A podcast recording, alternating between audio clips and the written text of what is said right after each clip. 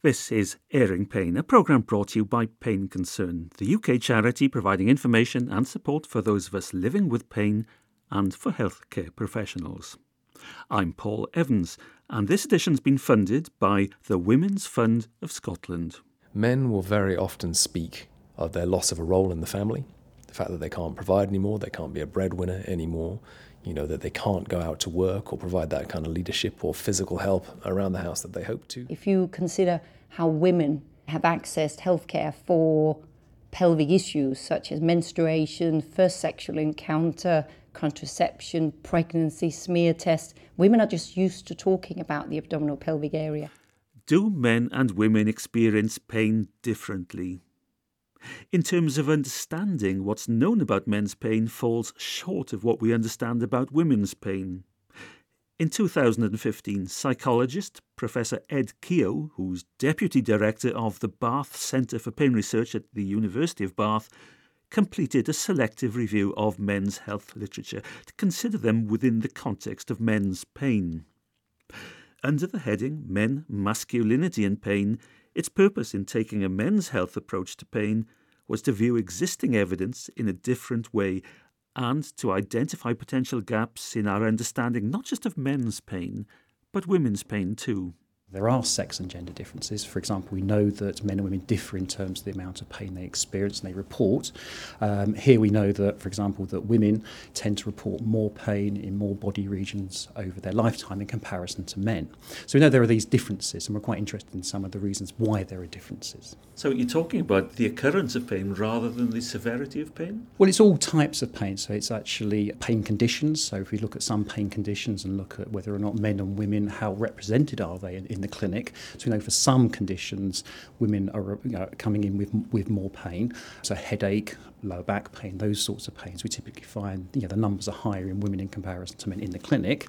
In addition to that, we also know, for example, in laboratory type pain induction type uh, environments, so where we in- induce pain, there are differences in the amount of pain that's being reported. So pain thresholds and pain tolerance levels tend to be different in men and women. I think the key question is really why are there differences? Well, first of all, we men, as no doubt you will say, we feel pain more than women. Well, the evidence is actually contrary to that. In fact, if you look at the amount of pain that's being reported, um, then certainly women are reporting more pain in comparison to men. Uh, now, that's not to say that men aren't experiencing pain, that men are in pain, they are suffering, and we might need to, and we do certainly do need to do things about this. So, what's going on there then? Well, I think this comes back to the, the explanations around why there might be these sex and gender differences in pain. So we know there are differences. Why are there differences? Now, some of the explanations are very biological. So we know there may be sex hormones may be involved in mediating some of these differences. But as we also know, sex and gender there are sort of more than biological factors, but also social and emotional factors. Our psychosocial factors are also important. So we're quite interested in the way in which these psychological and social factors have an impact on both the experience and also the reporting of pain. And we think that might be particularly important for men and women.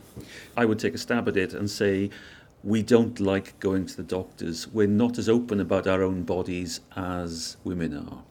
Yes, you know, the whole men's health agenda around, you know, how men are actually not going to the doctors, not explaining to others about, you know, things about their pain, about health conditions. So we've sort of moved that into the pain area and asked, well, if there are limitations in, in how well men are reporting health experiences, does that then translate into, into pain clinics as well? Are men not very good at reporting pain? The men's health literature certainly is beginning to highlight that uh, there are these differences and there are possible explanations around why men might be underreporting health conditions. However, when we start looking at pain, there's actually relatively little research that's actually looked at men and the way in which they actually report pain itself. Could something to do with it be that if I sit in the waiting room of my GP practice, I'm bombarded with posters about women pain. There are only two posters that I can think of about male only pain, testicular cancer, and I can't even think of the second one. Yeah, I think there's a lot of expectations around pain and who experiences pain. In fact, you know, women are much better at going to their GPs and, and talking about know, health conditions, including pain. Pain is much more regular, of course, for a number of women. So, menstrual cycle related pain, for example, is very common. Of course, women then are therefore more able to discuss this more readily. When it comes to males and male pain, it's not as normalised, if that makes sense. And so, therefore, I think there may be a sort of inhibition around sort of discussing these sort of uh, experiences. I mean, the in- interesting thing about what you said earlier mm. is the word masculinity, yeah. which is well, masculinity is being a man. Exactly, and this is what we're very interested in. When I talk about sex differences, so there's a difference between men and women, we know there are differences between men and women, but the variation that occurs within males and within females is much greater than the variation between the sexes. So we need to understand this. And one of the explanations could be something along the lines of gender, which is the sort of the, the social norms, the conceptualization and what it is to be masculine, what it is to be feminine. We think some of these are very important in terms of how people discuss and how they behave in front of others when it comes to pain. I said tongue in cheek that we feel pain worse than women do. Well, of course, that was tongue in cheek. Mm. But there is the expression man flu, I mean, the, the general feeling that a man will stay in bed, it will be flu and not a cold. Do we confine our pain to the people we know? Oh, there's a couple of things embedded within that. I'll start off with the um, how media, society, represents the expression of pain. I think this is a very good example of the way in which um, the expression of emotions, the expression of pain, can actually be inhibited in some ways. So, actually, if you think about the way in which we sort of develop as children, you know, whether or not crying as a boy is, you know, is punished in some ways, you know, through saying don't don't act like that, you're not acting, etc. Whether or not that's being played out in the way in which we sort of discuss the way in which men actually express their emotions and express painful conditions, that might be sort of reflected perspective there. Again, from the men's health literature, what we actually know is that in terms of social support, there do seem to be differences, especially as we age. So the men's health literature certainly indicates that later on in life, in terms of the social support networks that are around, women have very good social support networks outside of the home. However, in, whereas men, on the other hand, tend to restrict it more within the home. So the problem is if you lose your partner, then for women, there is actually a social support network around them, but for men, it's not there as much. And so we have to think about ways in which we can actually sort of get men that sort of help. And one of the examples that's been used and developed in, in, a number of countries has been the men's shed movement, which is a way in which actually you're getting men together, you know, through activities, but actually that could be a very good medium by which you can actually start talking about other sorts of issues, such as health-related issues, of which, of course, we can include pain. Again, I'll turn to the men's health literature, where the, you'll see lots of sort of emphasis now on recognising there might be differences in how you might approach men and women, uh, especially around sort of health conditions, and getting men to actually go to their GPs to talk to people about you know, any concerns concerns, especially around pain and, and other health conditions. Talk about it. Don't leave it to the last moment, which of course can sometimes happen. So I think by making it much more acceptable to talk about emotions, feelings, and the way in which pain affects you is going to be good for men and women. That's Professor Ed Keogh, Deputy Director of the Bath Centre for Pain Research at the University of Bath. Now, he talked about pain being an expression of hurt and vulnerability, and that maybe men are less likely than women to come to terms with those feelings. But what about other self conscious emotions like shame, embarrassment, or humiliation? Jeremy Gauntlett-Gilbert is Senior Clinical Psychologist at the National Specialist Pain Service in Bath. Historically, in, in chronic pain research and practice, people have always been interested in understanding things like depression in pain, things like anxiety, but it also really seems true that the people with chronic pain live with a condition that is poorly understood. They don't always get nice, encouraging responses from other people, and therefore they're very often in a position where they're constantly feeling embarrassed. Self conscious. What's wrong with you? I got a bad back. It's a rubbish answer. And so we just became interested in that from our clinical experience and then wanted to do some research on it from my own experience, I have chronic pain, I have fibromyalgia. Mm-hmm. Sometimes you're embarrassed to smile in company just in case people think you're better or they judge you. I think it's true, isn't it? Because all of these conditions, they fluctuate in their severity. So people have better days and worse days.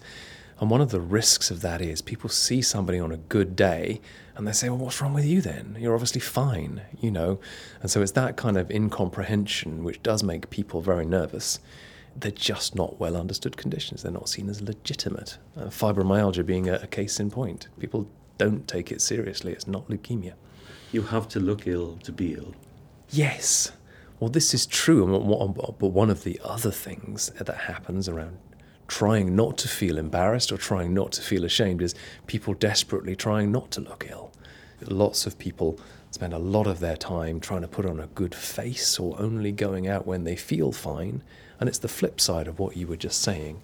you know, the embarrassment drives people either to try and make damn sure they, that people understand how ill they are, or because they feel so misunderstood, they, they put a terribly brave face on things and, and only go out when they feel well.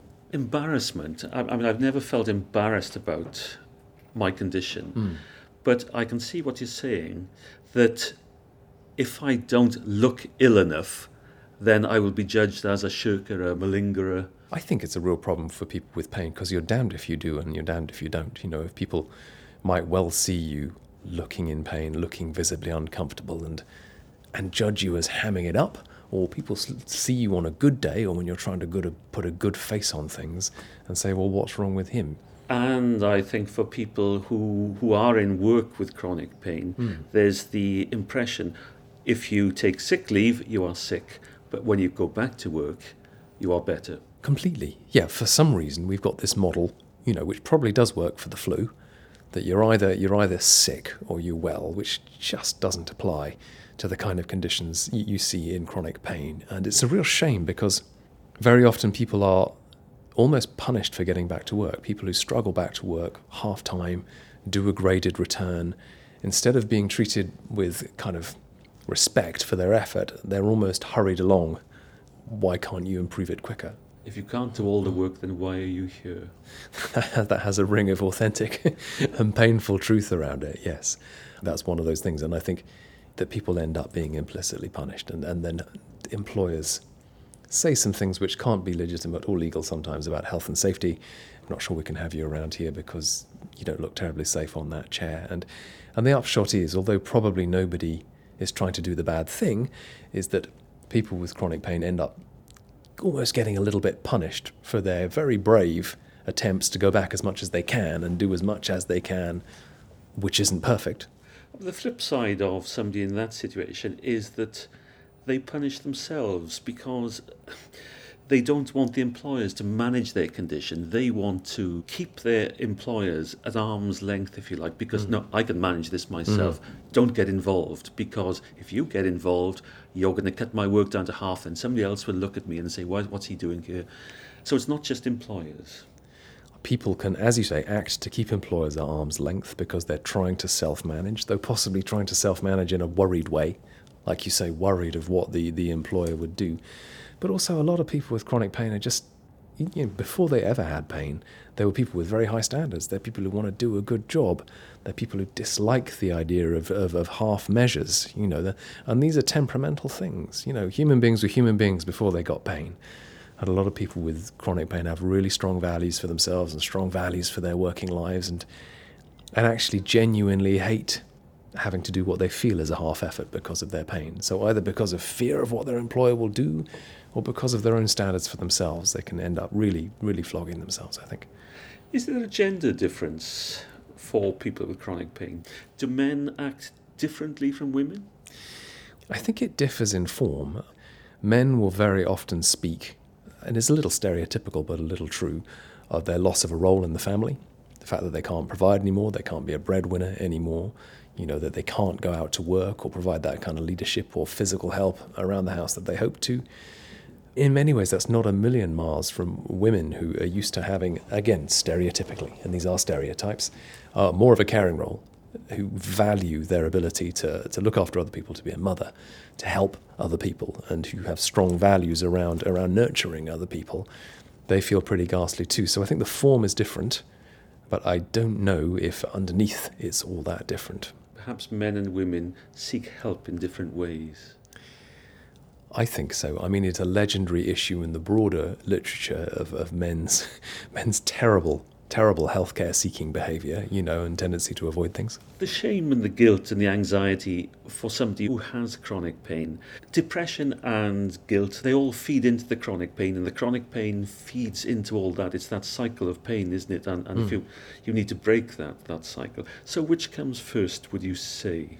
Another question is which can you change easiest? Now, none of these things are easy to change, but if a person's got chronic pain, then the chances are they have a, a pretty nasty, unpredictable set of symptoms which comes and goes, and there's not a right lot you can do about it.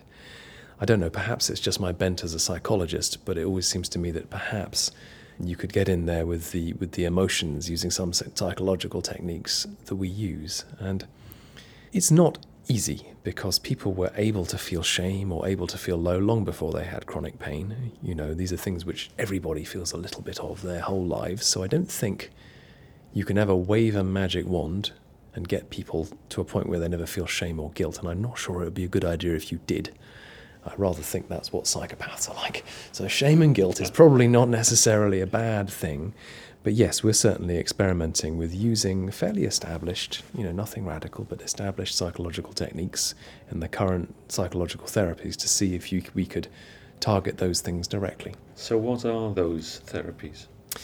You've got to ask yourself if people are living with an obviously visible condition, you know, somebody who's using a stick has chronic pain, and they're living in a society which isn't always kind uh, to people with disabilities I certainly wouldn't go down the line of thinking we can get people to some lovely, positive thinking world in which they never feel embarrassed. I think that's probably unrealistic. So instead, we tend to use more acceptance based approaches, which kind of acknowledges that these unpleasant emotions are there and they will be there. And until there's a revolution and everybody becomes nice to people with disabilities, and I don't know when that's coming, until that happens, then people may have to find ways to carry their embarrassment with them whilst they get on with the stuff they care about. Now, you can tell there's not a should in that. I don't think people should put up with their embarrassment, but very often these are some of the bargains which are in front of people with long term conditions. Either do it and risk feeling embarrassed, or don't risk feeling embarrassed but never do it.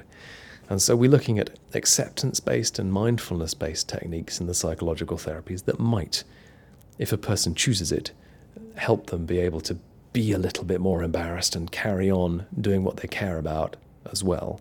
It's not an easy sell. It would be a great deal easier to sell the lovely positive idea that you could you could walk around your life free from shame, but I'm not sure that's always realistic. And so that's one of the ways we tend to go at things. The acceptance side of it, I guess, is accepting you have a condition mm. and that it's something you have to live with, but the condition isn't the driver of your life. I think that's right. I think there's accepting that you have the condition. And the other thing, when you're talking about what drives your life and what makes you do things and what stops you doing things, is that if you can accept that you might feel a bit rotten whilst you're doing this, you might blush, you might feel like a bit of an idiot, and people aren't really taking you seriously. But that is something you are not happy but willing to take, take with you as the price of doing something that you care about, then that's, I suppose, the kind of acceptance we're talking about. It's a tricky business, but it's an honest psychological approach and also one that makes it clear that difficult emotions aren't dangerous in and of themselves, they're just uncomfortable. And if we choose to, then sometimes we can make the choice to do more of our lives and have that discomfort. Jeremy Gauntlett-Gilbert, Senior Clinical Psychologist at the National Specialist Pain Service in Bath. We're talking about gender differences in the experience of chronic pain, and we've talked about emotional or psychological differences between the sexes, but physically and biologically, and this is not new science, men and women are different. We also differ in our willingness to discuss or own up to problems, particularly if those problems are leading to pain in the pelvic region. Katrine Petersen is specialist physiotherapist at the University College London Hospital's Pain Management Centre. So, what do we men suffer from that women don't? That's a really good question because there's so little literature on it. We got some data ourselves on our service that we run for chronic abdominal pelvic pain, but that's a definition and a term that we have developed because it fits the population that we see. But when you actually look at the literature, it's very difficult to define exactly. But we have a list of syndromes, pain syndromes, based around the pelvic area and the abdominal area that we see. So typically, male pelvic pain will be described in the literature often as chronic prostatitis. So men will get pain in that area affecting potentially their bladder and urinary frequency and sexual function. And often they will go to urology and have that prostate checked there's a gender difference here, isn't it? Men don't talk about their private parts or anything below their navel at all. Absolutely. So it used to be quite difficult to get men coming forward, but I recently looked at our data on patients attending our chronic abdominal pelvic pain clinics, it turns out that we nearly have a third of patients who are men, so they are starting to come forward. One of the reasons why men don't come forward is if you consider how women have accessed healthcare for pelvic issues such as menstruation, first sexual encounter, contraception, pregnancy, smear test. Women are just used to talking about the abdominal pelvic area, whereas men really have no particular reason to go unless they have a problem. Chronic prostatitis or chronic prostate pain syndrome is one of the typical syndromes that we see, but we also see you know, penile pain, testicular pain, and a non-specific pelvic pain and rectal pain, um, lots of different conditions that all affect that particular area. Now, prostate is something that possibly many men will recognize through tests for prostate cancer and things like that. Exactly. So typically, patients will go to urology for exactly that particular concern around prostate cancer because that's something that gets talked about. But what doesn't get talked about is when patients have pain for an unidentifiable cause or non pathology, non bacterial symptoms that they're getting that very much look like an infection, for example. So, who do you see? So, that's also a, a very good question. I, I have men come into my clinic with very specific pain, such as testicular pain or penile pain, and I have had patients come through the door looking at me saying, I have no idea what you could possibly do for me, because in the traditional sense, physiotherapy would be about working from a musculoskeletal model of exercise and potentially some manual therapy to stretch and relieve muscles, whereas I much more come from a chronic pain model. So once we have excluded any bacterial infection, anything cancerous, any form of pathology, we're now working with a chronic pain model. So I use the same strategies as I would use for any other pain condition. I just have to include things like urinary frequency and urgency, bowel movement, and sexual function. But again, using the same strategies as I would do for any other pain condition as a pain management physiotherapist. So, as a physio, I mean, what do you do? Good question again, because once it comes to pain management, people get a bit more confused. So, we are trained in cognitive behavioral therapy, most of us who work in pain management, because traditional, the medical model where you look at the end organ and trying to fix something doesn't tend to work. So we need to look at a much more complex model in terms of chronic pain and start first of all working out why the patient here to see us. And often it's because they have some real good questions about why am I in pain? And they have some good questions about what can I do? Is it okay for me to exercise? Is it okay for me to bend? Am I going to cause any further damage? And I think physiotherapists are very well placed because they got the credibility of assessing risk in terms of movement and damage to tissues versus what can you get back to in terms of activity. So a lot of what I do is talking about how does pain work in your body and why is it okay for you to have sexual intercourse? Why is it okay to let your bladder fill even though it's painful? And why is it okay for you to get on with your life, basically? It seems like a reassurance thing rather than a treatment thing, or perhaps the treatment is the reassurance. Well, absolutely. So, so, the newest research is coming out in terms of what you might term as reassurance, what we might call explain pain or helping the patient to reconceptualize pain as not being due to damage or a pathology or a bacteria, but actually due to a dysfunction in the nervous system. That can really help patients to shift the way they live their life and improve their quality of life. But the newest research also show that it probably has a real impact on neural plasticity. So we can potentially actually change the nervous system by providing those types of explanations and getting the patient thinking differently about their pain. Now, neuroplasticity, that's a fancy term for rewiring the brain? Rewiring the whole nervous system. So we tend to not just talk about the brain, but the, bra- the brain's influence on the spinal cord and on, on the peripheral nervous system. So the hypersensitivity in peripheral receptors is important. So we shouldn't just be talking about the brain. We should also be talking about where does the connection between the brain and the painful structures and all the connections that could be affected by neuroplasticity. So, as a man, as in many men, if I went to you, if I had enough courage to come to you, a woman as well, yep. about problems down below, and you started on at me and saying that, right, this is all in the mind, this is all in the head. I mean, how do you bridge that gap? It very much depends on the patient and what knowledge and beliefs they already have. By the time they come to see me, they've already seen one of our pain consultants who will have introduced them to the concept of chronic pain. Often they will have seen one of our pain nurses in terms of talking about medication. They will also have introduced them to the concept of chronic pain. They may also have attended what we call an information session for people with chronic abdominal pelvic pain, which is this unique opportunity for men to be in a forum with other men with similar problems. And again, we talk about chronic pain mechanisms and practical strategies to manage pain long term. And that really means that by the time they come to see me, I can sit down with them individually and ask them, What do you think of that model? Does that fit with your symptoms? Does it fit with what you've been told? Is anything we need to reconceptualize, so to speak, or help you understand? Of course, some patients will say, This is not for me. I'm still looking for a medical solution. I know very few men who would admit to having pelvic pain. I think you are absolutely right, and hence why it's so important to air it today, for example, but also get the information out there. There are services that can help. There are a large proportion of men out there with chronic pelvic pain and abdominal pain, and it can be treated in the same way as any other chronic pain condition. But it should be recognized, and hopefully, if we can validate it and normalize it for men, they're much more likely to come forward and talk about it.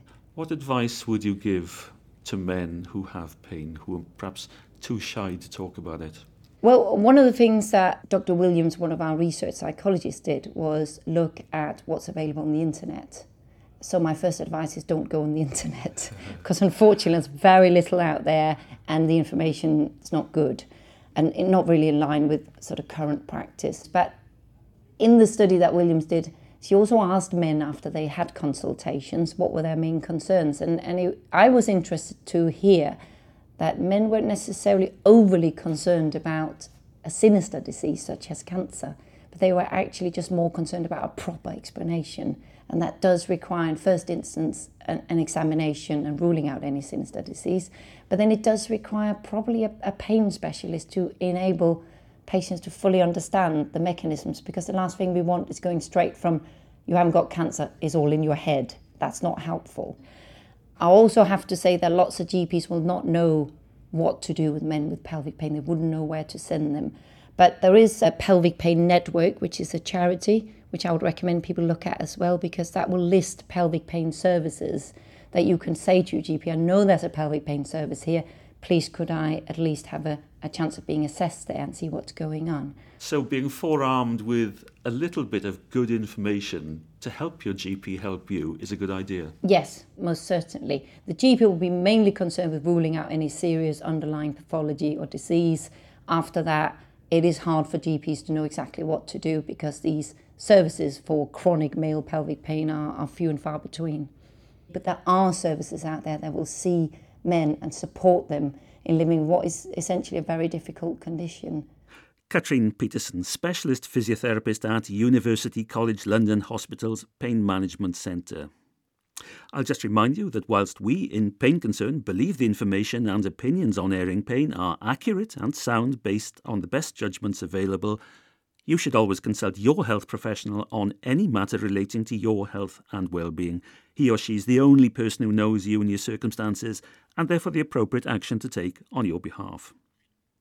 Don't forget that you can download all editions of Airing Pain from Pain Concern's website, which is painconcern.org.uk. From Pain Concern's YouTube channel, just put Pain Concern and YouTube into your search engine, and the same applies to Facebook. Now, at the start of the programme, we heard Professor Ed Keogh talking about gender differences in the experience of chronic pain. And so, to end this edition of Airing Pain, how relevant is his study, Men, Masculinity and Pain, to women? When we start thinking about gender and we start talking about things like masculinity and femininity, well, actually, these are very fluid terms and they apply equally to both men and women. Okay, quite clearly, we might, when we think about men, we'd be thinking about masculinity, but these sort of ways of thinking, ways of the beliefs we have, the, the norms we have, they're relevant to both men and women. So I think by looking at the men's health literature, this really does apply to women's pain as well as men's pain. There's a lot we can learn here and apply and hopefully help both men and women who are in pain.